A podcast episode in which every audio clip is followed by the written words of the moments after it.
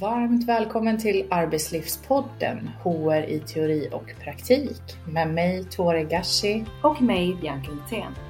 Vi är två studenter som studerar vårt sista år på personal och arbetslivsprogrammet på Högskolan Kristianstad.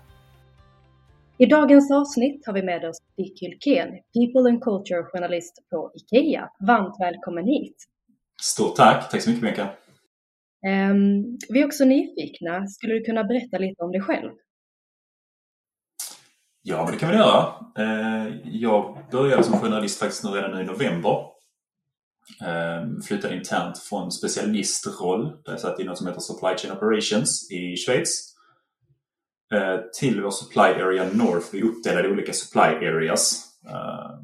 Där jag jobbar som journalist mot Älmhult, men vi har även Kaunas och Dortmund. Kaunas ligger i Litauen då. Ja, bor i Osby, tre barn, hund, Volvo såklart, villa. Men hörru du, du har ju läst PA-programmet på Högskolan Kristianstad. Vi känner oss nästan som vi vore släkt liksom. Ja, nej men det tror jag, jag tror man, man känner nog igen mycket. Eh, vi har pratat lite innan och lika det ni pratar om kan man känna igen sig och tycka att det, ja, man ser lite mer kopplingar till nu kanske. Ja, men vad spännande, vad roligt. Um, vad skulle du säga att efter att du läste PA-programmet, vad har det betytt för dig att ha läst personal och arbetslivsprogrammet? Jag tror, eh, när det kommer just till Kristianstads utbildning, den är rätt unik. eftersom man jobbar eh, mer efter problembaserat lärande. Eh, det har säkert Ulf och andra präntat er också. Jag tror en stor skillnad är faktiskt att, att verkligheten är lite likare det. Man jobbar mycket mer i grupp för att lösa uppgifter. Man sätter samma grupper på ett annat sätt. Och jag tror nog att, att har gått Kristianstad också eftersom det är en så pass unik profil ändå så tror jag man kommer lite närmare verkligheten hur det är på arbetsmarknaden. Även om man har väl läst det, känns det rätt långt ifrån. Skulle du säga att just eh, det här problembaserat lärande, att det har gjort mycket för dig i, idag i, i din befintliga roll? Ja, men det har det. Eh, nu har jag precis börjat min roll så nu hoppas jag att jag inte får säga att jag inte har en aning vad jag gör. Eh, men det, tror jag, det tycker jag faktiskt, just att, att känna sig bekväm med att arbeta problembaserat eh, baserat och kanske mer fokusera på hur ska vi lösa en uppgift ihop. Eh, jag tror man får ut rätt mycket av det. Eh, jag tycker det är rätt bra att man får öva på det rätt tidigt också. Verkligheten är inte så svart och vit. Det handlar inte längre om, jag tror inte HR handlar längre om att lösa de här grundläggande problemen. Vi har ju system som räknar på allting. Vi jobbar inte så mycket med, med med de här väldigt svart och vita frågorna längre. Utan ofta jobbar vi med rätt gråa, eh, jobbiga, tunga, stora frågor. Skulle du kunna konkretisera vad det skulle innebära ute i praktiken? Ja, det kan jag. Eh, jag kan ju ta ett exempel nu på ett projekt jag jobbar på nyligen där vi vill kolla på rekryteringsdata eh, för hela Supply Operations då. Det gick ju tillbaka tre år i tiden. Vi använde ett system som heter Smart Recruiters där man då kunde plocka ut det mesta av datan Uh, och jag vill egentligen jobba med att se hur man kunde tolka våra kandidatströmmar. Var kommer de ifrån? Vilka söker? Uh, hur identifierar de sig? Eh, vilka företag har vi störst strömmar från? vilka kanaler? och då jobbar jag dels med kommunikations, en av våra kommunikationstjejer, Katra, för att bara förstå helt ärligt vilka kanaler folk är intresserade av, vad som, vad som triggar olika grupper. Sen jobbar jag med en som jobbar med Business Navigation eh, för att sätta samman då eh, en rapport i något som heter Microsoft Power BI som är ett verktyg som visualiserar data då, där man kan använda Excel som en, som en grund. Eh, när du säger att man inte inom HR nu inte jobbar mer med de här svartvita frågorna, vad menar du exakt då? Man kan väl ta något väldigt enkelt som, som kanske semesterdagar och väldigt, väldigt eh, grundläggande HR-arbete som måste vara på plats. Det finns ju de hårarbetena som är fina att ha på plats och det finns de som man måste ha enligt lag. Eh, men det mesta som är lagkrav, det har i alla fall större företagssystem som gör. Eh, du behöver inte tracka semesterdagar längre, du behöver inte räkna ut hur mycket tid man har kvar. Du räknar inte hur mycket som ska av till pensionen och, och även det att medarbetarna får mycket större ansvar i systemen att, att kunna förändra sakerna själva.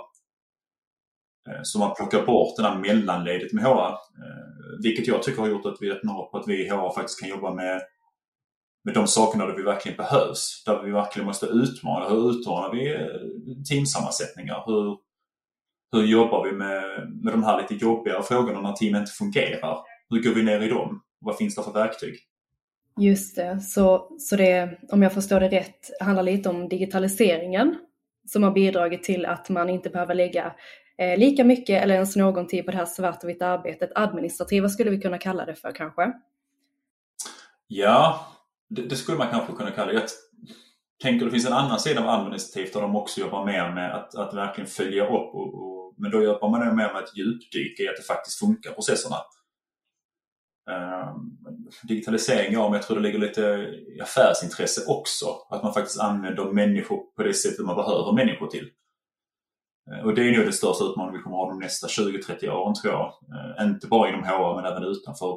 Var, ska vi använda människor? Hur använder vi en människa på bästa sätt? Eh, skulle du säga att man då är mer ute i praktiken än att man Alltså när, du tänk, när jag tänker, när du sa att man jobbar mer ute i teamen och jobbar mer med de teamfrågorna som berör en grupp, tänker jag typ konflikthantering och sådana saker. Hur, hur stödjer man då som HR? Man har ju olika verktyg. För det första har vi ju ett lagkrav på att följa upp eh, med olika instanser. Eh, och de följer vi alltid, de går vi aldrig ifrån. Eh, vi jobbar också sjukt nära facket. Eh, det är nog också något som, som jag tänker är, i alla situationer så är det alltid bättre att ha en bra relation med facket. Eh, det kommer man aldrig ifrån. Ehm, om man ser dem som en, som en samarbetspartner istället för en fiende så kan man faktiskt använda dem väldigt, väldigt bra.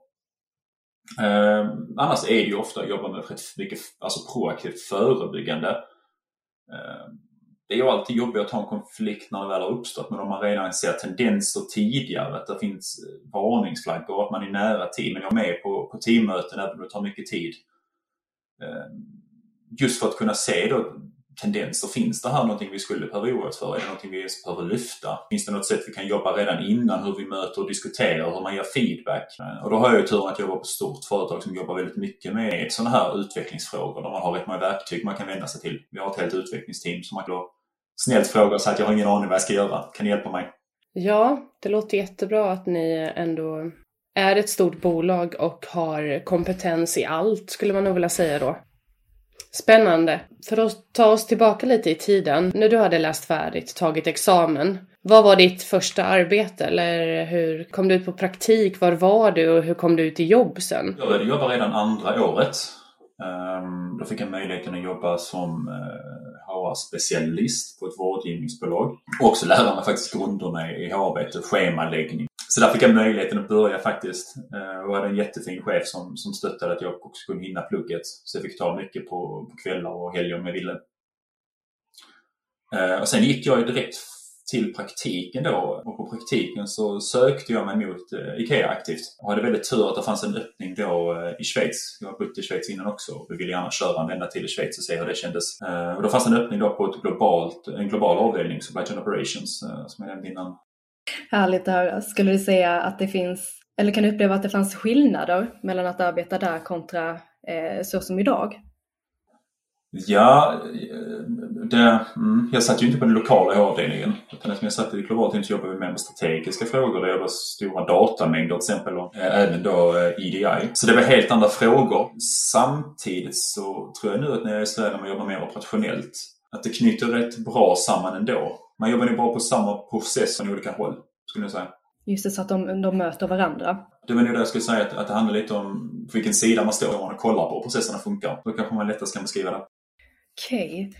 men eh, så då var det som så att du praktiserade HR-arbetet under tiden som du studerade ehm, och vi tänker, eftersom du ändå befann dig, precis som vi just nu också, eh, befann dig i teorin under tre år. Hur var det då att få börja arbeta och praktisera Eh, och få komma ut i verkligheten?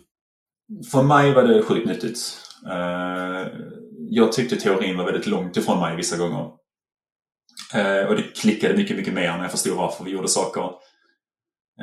Nu tycker jag det här med problembaserat lärande till exempel är ett fantastiskt sätt att lära. Då tyckte jag det var nog något av det sämsta jag någonsin har hört och fattade inte varför man gjorde på det sättet. Ehm, så jag, jag mådde i alla fall bättre av att vara närmare arbetslivet samtidigt då som jag hade eh, utbildningen och kanske lite mer kunde knyta an till varför man gjorde saker på ett visst sätt och varför det eh, metodiken och logiken i varför man gjorde saker i en viss ordning. Men skulle du säga att eh att du skulle tipsa om det, att man har både en fot i teorin och en fot ute i praktiken även under studierna? Det handlar nog om hur man är som person. Jag skulle inte rekommendera någon som inte känner sig bekväm med att jobba samtidigt. Eh, det är ju ändå i huvudsak student man är. Eh, det ska man inte glömma. För min del funkar det i alla fall väldigt bra. Eh, jag, jag, jag tyckte det var jätteskönt att knyta upp lite det man hade lärt. Framförallt ekonomidelarna och så. Det var nog en av de jag tyckte var absolut bäst när man kunde börja närma sig och förstå lite varför man gjorde. De, de är tungrodda och jobbiga. Framförallt för oss nu säger oss som att alla HR-personer är likadana, men jag tror att de flesta av oss kanske inte är så glada för siffror. Um, och där tänker jag nog att det, det, är rätt nyttigt när man kommer ut och kanske möter och får faktiskt vara med på ett större möte där de börjar nämna siffror. Man börjar mer, det är rätt skönt att man förstår vad de faktiskt pratar om. Det är rätt mycket nytt ändå, att i alla fall förstå underlaget man pratar om. Det är rätt skönt. Men att rekommendera det, det vet jag inte. Jag, man ska nog vara försiktig med att rekommendera andra för att göra sådana här saker det är kanske rätt dumt också att dra på sig ett eh, jobb samtidigt som man pluggar. Ja, men som du säger, att det kan helt klart vara olika från person till person. Men vad jag däremot tänkte på som du sa, det var att kanske många delar från kurser, att man kanske där för stunden inte såg någon meningsfullhet i det, men att det sen klickade i praktiken att aha, det var därför, nu förstår jag. Ja men så var det för mig i alla fall, definitivt. Eh, det var många av kurserna eh, där man mer förstod faktiskt eh, där man tyckte det var jätteluddigt. Jag tyckte i alla fall det var luddigt. När jag då var lite närmare verkligheten så helt plötsligt så klarnade det upp lite. Och, och, även saker som man kanske känns jobbiga som ni sitter nu med metodiken. Eh, men att faktiskt lära sig metodik när man jobbar med större projekt, det har man rätt mycket nytta av. Eh, även om man för stunden kanske inte är så jätteinspirerad av det. Nej, just det. För någonstans tänker jag att det är ungefär mer eller mindre samma tillvägagångssätt. Alltså logiken bakom det. Ja, så arbeta med ett problem skiljer sig inte från högskolan egentligen. Uh, inte i det sättet att man, att man måste ha bra underlag. Eh, och det är också något jag tror som är rätt viktigt eh, när man börjar närma sig arbetslivet. Det är faktiskt att man tar med sig det här sättet att söka fakta och, och även våga jobba lite mer faktabaserat även i HR. Eh, man kanske också vågar lyfta siffror lite mer. Så på det sättet skiljer det sig inte så mycket när det väl är att man jobbar med ett projekt eller problem eller hur man vill definiera det. Tydligt uppbyggd struktur. Se till att få med det viktigaste, lämna ut allt annat. Fokusera på det som ska diskuteras. Eh, jag kan tycka jag ser rätt mycket likhet i alla fall i hur man gör en uppsats till exempel och, hur man nu eh, arbetar mot olika problem. Det är fint att höra att man eh, ändå, när man väl kommer ut i praktiken, att man reflekterar kring det man har gjort i teorin och ser nyttan i det man kan ju känna någonstans att man förstår att det kommer bli så, men eh, ibland är det ju svårt att sätta sig in i det när man väl är i teorin. Exempelvis när man, vi har suttit och haft ekonomidelarna har det varit lite tungt. Um, men eh, självklart så behöver man ju kunna vissa delar som behövs. Eh, men jag har en annan fråga. Finns det någonting som du minns ifrån eh, utbildningen som hade kunnat förbereda dig bättre för praktiken på något sätt? Utifrån alla kurser som du har sett nyttan i i efterhand, men någonting som du hade behövt ytterligare av? Ja, nu får jag kika på mina anteckningar. Jag har faktiskt förberett mig. Jag, jag tycker om att vara förberedd för saker. Eh, nej, men det finns vissa grejer eh, som jag kanske inte bara... Man ska ju inte bara säga till utbildning, man har också ett ansvar för sitt eget lärande. Eh, men det finns ju den här företagsekonomi-biten och där kan jag fortfarande känna att jag har lagt rätt mycket tid själv nu på att sätta mig in i eh, olika begrepp, olika styrsystem, varför, vi, varför organisationer funkar som de gör. Eh, den delen hade jag nog gärna kanske, jag hade i alla fall behövt mer av den. Det kan vara att jag inte snappar upp den så bra bara. Eh, den är rätt viktig, framförallt hur organisationer är uppbyggda. Att börja förstå lite beslutsledning. Um, det tog mig i alla fall lite tid. Jag tror fortfarande att jag är riktigt är där. Det kanske är att jag inte riktigt har eh, intresse för det. Eh, projektledning. Det är nog en sån grej som jag också tänker att eh, där skulle man kunna lägga mycket mer krut. Eh, även då att man får faktiskt driva eh, ad hoc-grupper eller eh, olika sammansättningar själv, där man själv får sätta samman grupper. Eh, vilket är lite svårare när man då har eh, man jobbar med olika stakeholders, olika intressenter i det. Eh, där man på något sätt ska lyckas motivera eh, jag ska lyckas, lyckas motivera dig till och dig Bianca att vara med på mitt projekt utan att ni kanske har en direkt vinning in men hur lyckas jag då ge en vinning till er? Så att det finns en mervinst. Eh, många projekt vi driver i HR som det här till exempel jag gjorde då med, med brandingen mot rekryteringen. Det var inte så mycket mervinst för varken kommunikationsteamet eller för business navigation. Förutom att vi då lyckades hitta ett schysst sätt att jobba ihop. Så det tror jag. Sen tycker jag det skulle vara kanske bra att jobba mer i förhandlingar och i diskussionsforum.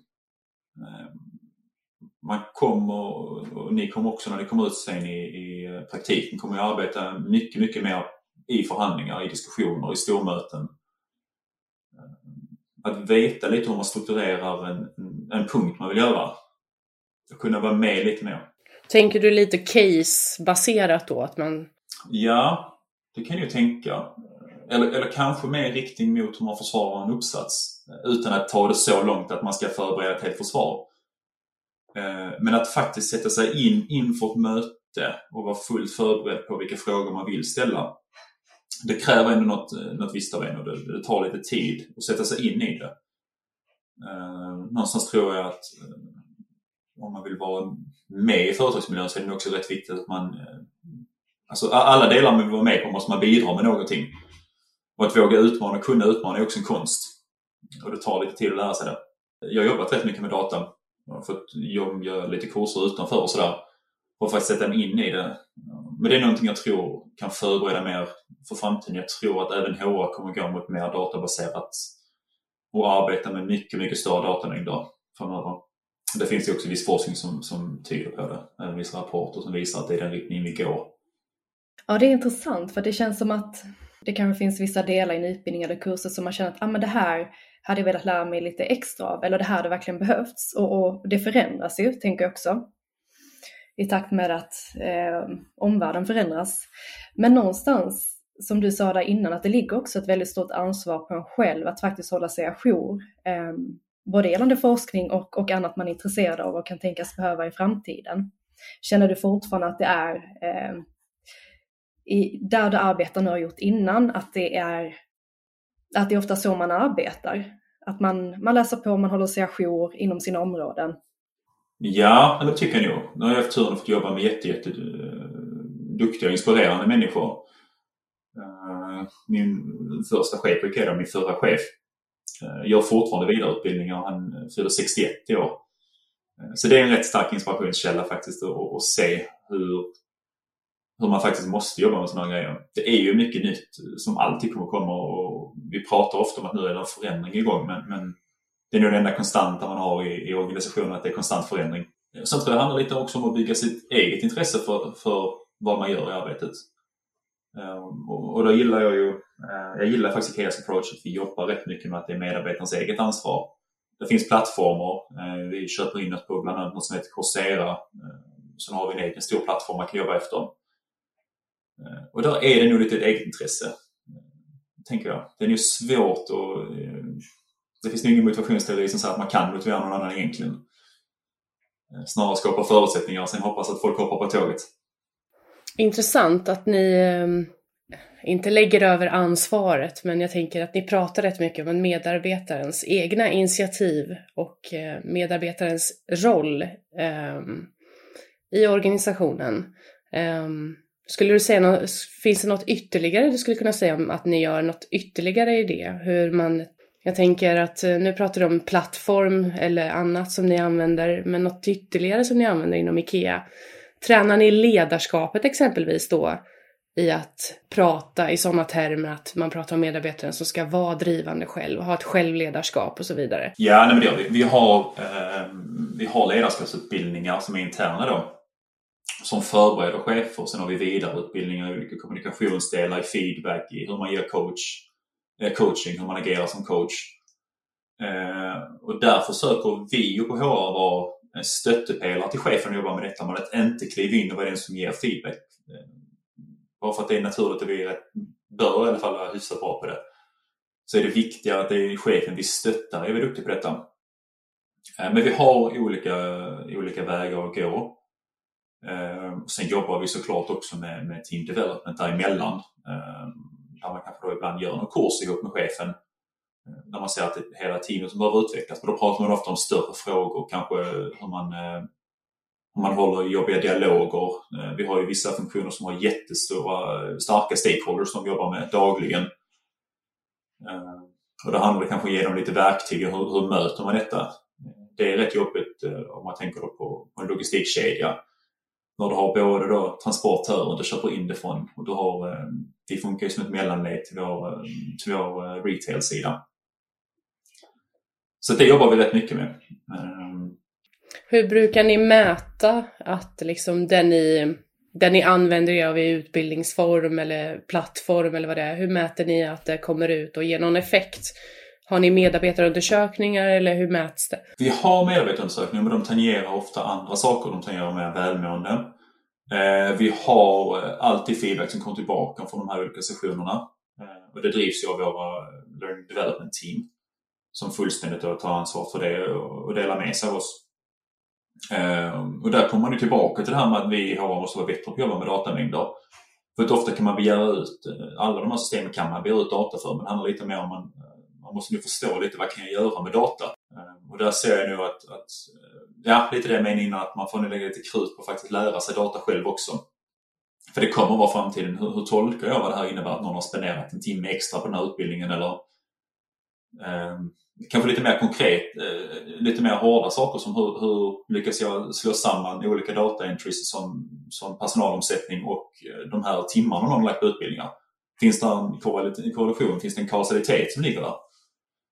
Um, och där någonstans börjar man komma in på rätt tunga frågor där man faktiskt kan använda datan för att stärka sig själv som, som HR-person och även stärka de team man stöttar. Någonstans är det något vackert i HR. Vår, vår, enda, vår enda KPI är egentligen att våra medarbetare är bättre. Det är rätt skönt. Vi, vi behöver inte producera något utan alla andra ska bara vara lite bättre när vi går hem för dem. Så med andra ord, använda datan så att man kan jobba smartare? Ja, och jag tänker även då när du pratar om, om utvecklingsmöjligheter för människor. Ehm, att kanske våga lite plocka ut. Jag jobbar ju rätt mycket med att ta ut eh, just vem har läst vissa utbildningar och vem har gått vissa kurser. Ska vi stryka vissa kurser? Ska man kanske fundera på om det ska vara med på onboarding överhuvudtaget? Ger det något värde? För då, då kanske inne lite på att skapa förutsättningar för att medarbetarna ska kunna tycka det är intressant. De flesta har inte i en drömvärld hade alla haft 3-4 timmar varje dag att lägga på personlig utveckling men har man tur kanske vissa medarbetare har två timmar varje vecka. Hur lyckas jag då sälja in det? Då handlar det lite om att de, de utbildningar jag presenterar ska verkligen ge någonting. Ja, verkligen. Det ligger verkligen någonting i det där med datan. Och att det är någon, både nutid och framtid. Intressant. Du har ju egentligen beskrivit rätt mycket vad du gör på HR-sidan inom IKEA. Skulle du säga att det finns någonting du själv vill berätta lite mer om som du också gör, som du berör inom... Nu är du ganska ny i din roll, men ändå. Nej, man har ju det vardagliga. kommer alltid komma anställningar, det kommer alltid komma förhandlingar med facket. De grejerna kommer alltid komma liksom. Och det är inget man riktigt kan styra. Ehm, det finns ju också, jag, tror någonstans att man också måste hitta grejer man själv brinner lite för och lägga lite extra tid på. Ehm, för mig har det blivit då EDI, Equity, Diversity och Inclusion som jag har lagt lite extra krut på att jag är med i olika working groups. Ehm, funderar på det praktiska, hur vi faktiskt anställer folk. Och då är jag inne på folk med funktionsvariationer. Vi har ju turen på IKEA att vi länge har jobbat med både ålder och, och kön. Att det är frågor vi är rätt starka i. Och det är också en liten lyx att kunna, kunna arbeta med andra saker faktiskt. Så, så det, det, tänker jag att jag, jag jobbar med idag. Um, ny roll men, men inte fullständigt ny såklart.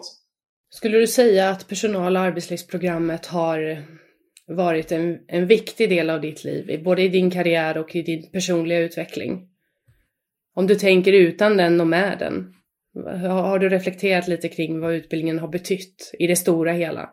Bra fråga. Stor fråga. Tung fråga.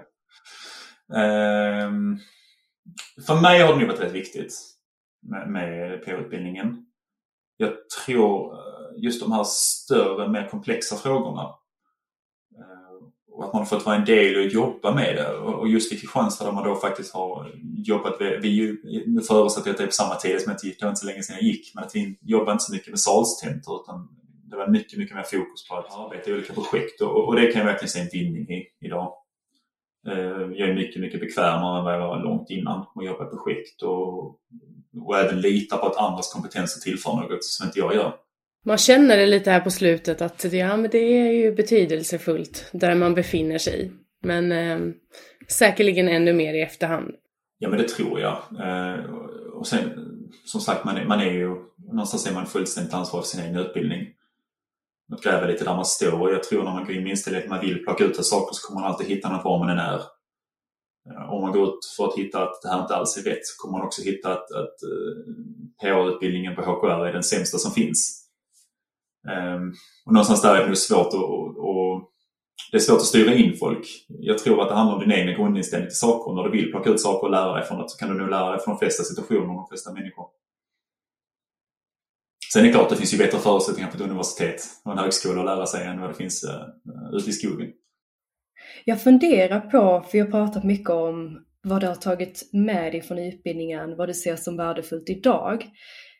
Um, Fanns det någonting som den akademiska världen eller högskolan inte kunde förbereda dig för när du började praktisera HR?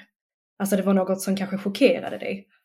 Jag, jag tror, eh, och nu kan jag bara verkligen prata individuellt, men, men just det är en väldig komplexitet i alla människor. Eh, hur bra plan man än lägger så helt plötsligt så gör inte folk som du har planerat. Och det är ju jättesvårt att, att hantera. Jag tror inte det går riktigt att planera kring det. Eh, så, så, den komplexiteten just i att, att äh, människor kommer inte alltid agera precis som du tänker att det gör även om du har tänkt igenom allt och alla scenarier så helt plötsligt så fanns det ett scenario till som du inte alls kunde förutse.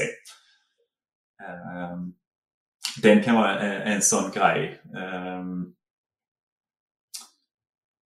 stakeholder management, det är nog också en sån grej som man nog bara måste jobba med. Ehm, att möta då, framförallt kanske när man möter eh, olika chefer som, som kanske sitter högre upp i organisationen. Hur jobbar jag mot dem och respekterar jag deras tid på ett bra sätt och vad kan jag förvänta mig från, från dem? Eh, det är nog också en sån grej man måste lära sig lite och bli bekväm med. Um, sen tänker jag att bygga relationer. Det är det kan man ju aldrig utbilda sig till men att att lära sig hur viktigt det är att bygga relationer med dem man arbetar nära. Ehm, och även våga lägga tid på det. Ibland tror vi nog att det är att ha en fika med någon är på något sätt att kasta bort tid. Ehm, jag kan ju tänka mig att de timmarna du investerar på att faktiskt lära känna någon innan, det kan ju spara rätt mycket tid framöver i andra projekt. Just det, som du säger där med att bygga faktiskt ja, men lägga den tiden på att bygga relationer. Och jag tänker också koppla på det som du sa tidigare, att, eh, att man gärna hade önskat i utbildningen att ha möjlighet att, möjligheten till att kunna driva fler projekt. Alltså att kunna motivera nyttan eller värdet eh, beroende på vad man då ska arbeta med. Och då tänker jag att ja, men en del av detta kan ju faktiskt vara att bygga relationer och ett nätverk eh, som i framtiden kanske kan vara superpositivt. Ja, nej men det skulle kunna vara. Det, det är ingen dum tanke alls. Um, men det är nog kanske något man, man, kan tänka på själv också. Att, att våga bygga relationer och då tänker inte jag bara uh, med folk som man ser någon affärsnytta i. Men det är nog viktigt att man vågar bygga relationer med alla runt om sig. Uh, det blir ett bättre samarbete när vi känner varandra och jag vet vem du är lite grann och, och, och vad du står med. Uh, jag, jag, tror det förenklar våra egna liv rätt mycket och vårt eget arbete. För mig gör det i alla fall det. Men eh, vilka bra saker vi har tagit upp. Um, det var inte alls länge sedan du gick ut PA-programmet. Du har landat i jättemånga nyttiga reflektioner och lärdomar. Du har um, ändå på något sätt uh, lyckats se bredden inom HR-arbetet. Vi har pratat lite om hur det är att jobba med HR på IKEA, på ett stort bolag. Du har gett jättebra tips på vad som ytterligare skulle kunna läggas till i utbildningen som du har upplevt. Nej men det är jätte, jättebra grejer. Slutligen då så vill vi ju ändå att du, ja men vi är lite intresserade av att du ska skicka ett litet tips till studerande i PA-programmet. Ehm, eller kommande studenter. Så om du fick skicka en hälsning till alla dem, vad skulle det vara för tips inför arbetslivet? Jag, jag tänker nog att, att, man någonstans så tänker jag nu att den första halvåret typ på ett jobb spendera det med att och lägga tid på att bygga de här relationerna. Och våga gå ut och boka, liksom, boka en halvtimme med, med toppchefer, med folk runt om dig. Och be dem presentera vad de gör och lära känna dem. Eh, man har ju ofta turen att det första halvåret har man inte samma förväntningar på sig som sen. Eh, och någonstans utnyttja det, våga, våga vara lite ny på jobbet också och lite okunnig. Eh, lite inne på det också tänker jag med, just med dataanalys, att spendera tid på att lära sig det, analysera data eh, och förstå djupet i datat, inte bara plocka ut data och presentera data men att faktiskt sätta samman datapunkter. Vad betyder det? Vad händer för personalomsättningen när jag gör detta? Vad händer för eh, vår retention time, hur länge folk stannar i arbetet när vi, när vi agerar på ett sättet? Jag tänker också att när man börjar som en ny på en arbetsplats så ska man inte vara rädd för att dyka in i saker som man brinner för. Vi var inne lite i försnacket vi hade innan eh, ni började spela in på att, att göra saker man brinner för, att man nu kan lära sig de flesta hard skills. Men, eh, och det tror jag, jag tror stenhårt på det. Ehm, att det handlar mer om att hitta saker man verkligen brinner för. Och brinner du verkligen för det så kommer du även hitta vägar för att lyckas nå det. Ehm, och då tänker jag framförallt i Hagen, och det finns jättemånga punkter att jobba på. Men hitta det du tycker är spännande och bli duktig på det och våga göra det. Eh, jag tänker också lära sig hur man prioriterar möten, vilka möten man är med på. Det är också en, en konst som jag tror kan vara bra för när man går ut i arbetslivet. Eh, och även lära sig hur man, hur man förbereder sig för ett möte. Eh, vad förväntas av mig när jag kommer in i mötet? Vilken del förväntas jag ha?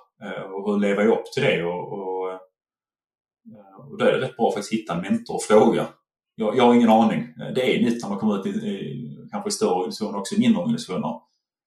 Eh, och då får man lov att vara lite okunnig. Jag tror det, det, det ligger nog charm i att våga vara lite okunnig och säga jag vet inte. Kan du snälla berätta för mig, hur tar vi anteckningar? Första dagen hittade jag inte ens våra meeting notes. Vilka, vilka mötesanteckningar man skulle ta i vilket format. Men då får man vara lite dum och be om hjälp. På.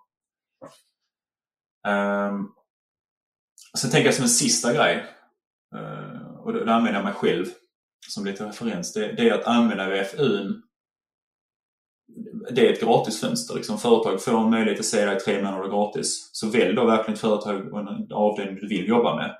Någonting du verkligen känner att det här, det här vill vi associerat med.